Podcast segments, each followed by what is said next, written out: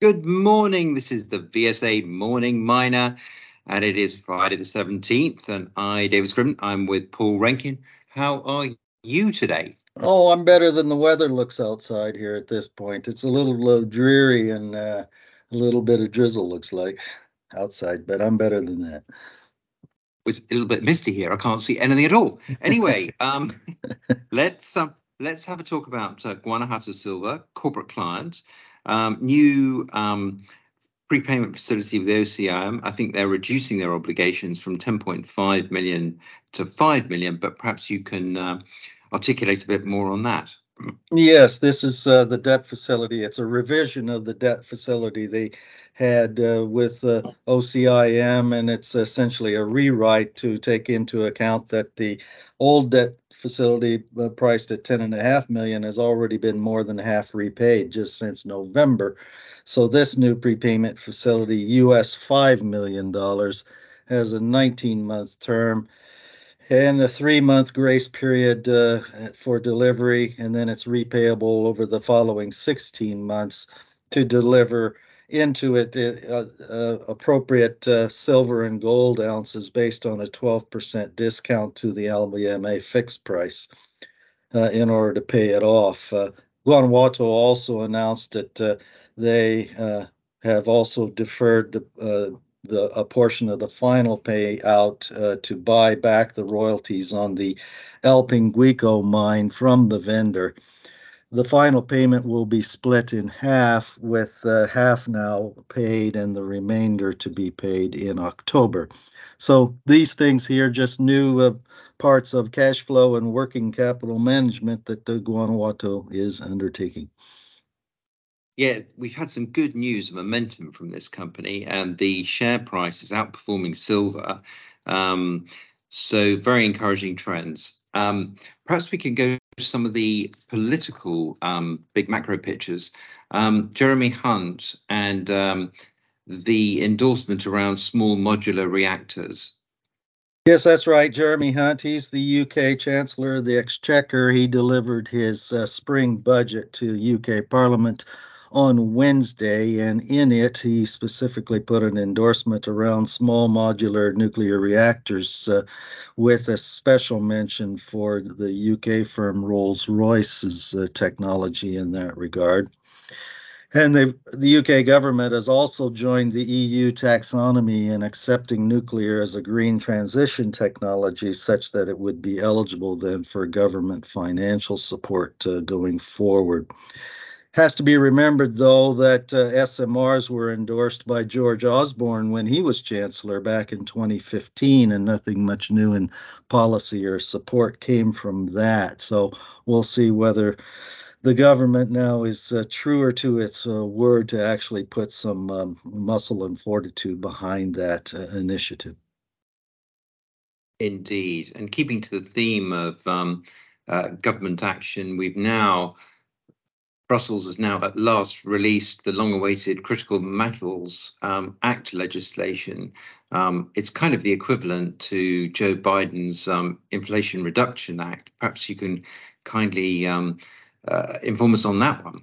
Yes, that's right. First of all, it was released in March, and that was according to the political schedule that they had outlined last year as to when it would be coming out. So apparently, politics overrules anything around the citizenry or economic economics uh, of uh, the uh, going on uh, at this point. Uh, that being said, this uh, Critical Materials Act, some of the key points in it are it has a target of uh, a deployment of, of, in excess of European uh, 20 or euros 21 billion in funding uh, over the next four years out to 2028.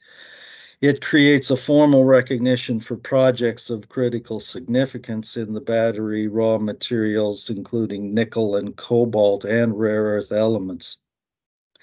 And it requires uh, some content of rare earth uh, magnets uh, chemicals to be from recycled material within two years, and they will have a mandated minimum recycled content in those magnets by uh, 2030. there is a target of 10% of the materials demand to be from domestically mined sur- uh, sources in the EU, EU by 2030 and 40% of domestic demand in midstream products and chemicals, i.e., the uh, processing side, to be also domestic EU derived by the same date. All of this as part of the idea that by 2030, no critical material in raw material or midstream chemicals would be controlled by a foreign country uh, of greater than 65% of EU market share. So there is a significant uh, push here in order to not be as reliant upon China in particular, but there are other uh, situations as well. Now, this will help particular business names uh, that uh, are listed here in the UK or otherwise working here in uh, the EU in their business models. Uh, names like Mkango, CoTec, Alkemy Capital, uh, Vulcan Energy, Neometals, um, Zinnwald Lithium, all of these names are uh, would be impacted by this legislation and hopefully quite favorably for investors. Very interesting. Um, also, I think there was um, a forum by Wood Mac on its critical metals, uh, on critical metals, and um, one of the commodities that um, seems to be most constrained on supply over the next couple of years is graphite. How do you feel about that? Yes, Wood and Mackenzie holding their critical materials virtual forums both yesterday and today around various uh, global regions. They have said that in their view, as far as market constraint wise on supply, that it is graphite which will be the most constrained uh, for delivery in the next two years.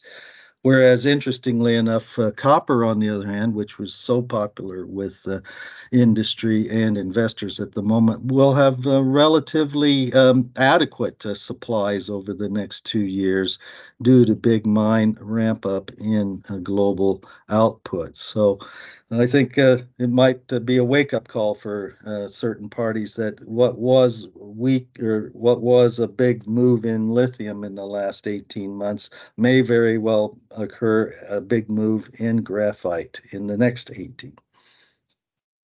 That's definitely something to keep an eye on in the back and, uh, and keep an eye on. Um, I think that probably wraps things up, unless you would like to add any further things just to say real quickly that ASX uh, listed uh, Ukrainian uh, graphite producer Volt Resources has signed a binding offtake deal uh, for the graphite from their uh, developing Bunyu, Tanzania graphite mine to be delivered to the USA. 10,000 tons of annual production, which is about 40% of the stage one mine design to go to the USA. Super. Paul, thanks very much for your insights. And um, in that regard, we should wish our listeners a very good weekend. Very good. We'll see you next week. Thanks.